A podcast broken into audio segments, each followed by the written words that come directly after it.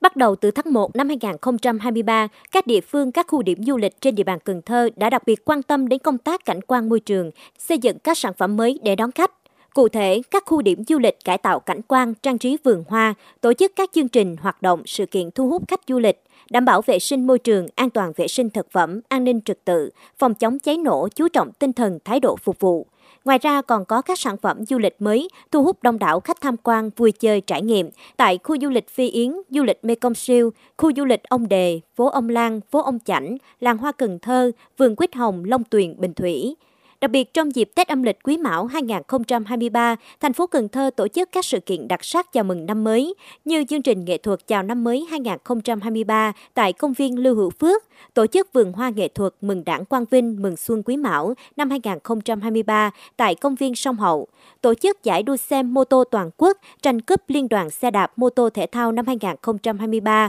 vòng đua tại thành phố Cần Thơ, hoạt động phố ông Đồ ở công viên Tao Đàn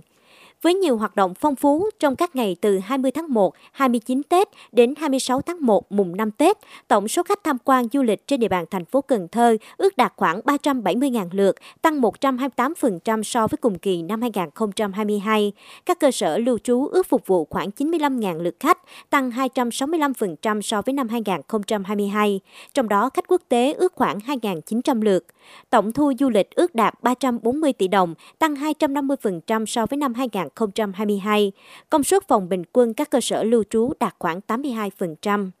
Bà Đào Thị Thanh Thúy, Phó Giám đốc Sở Văn hóa Thể thao và Du lịch thành phố Cần Thơ cho biết, nhằm đảm bảo hoạt động du lịch an toàn, thân thiện, chất lượng trong dịp Tết âm lịch năm 2023, Sở Văn hóa Thể thao và Du lịch thành phố Cần Thơ đã có công văn đề nghị các doanh nghiệp du lịch, bến tàu du lịch trên địa bàn thành phố chuẩn bị cơ sở vật chất, bố trí cán bộ trực, đảm bảo các điều kiện kinh doanh du lịch, niêm yết giá công khai và bán theo giá niêm yết và thực hiện tốt các quy định của pháp luật trong kinh doanh du lịch nhằm phục vụ tốt khách du lịch. Năm nay, các điểm tham quan di tích lịch sử văn hóa cũng thu hút đông khách tham quan như đền thờ Vua Hùng, Thiền viện Trúc Lâm phương Nam, nhà cổ Bình Thủy, chùa Ông.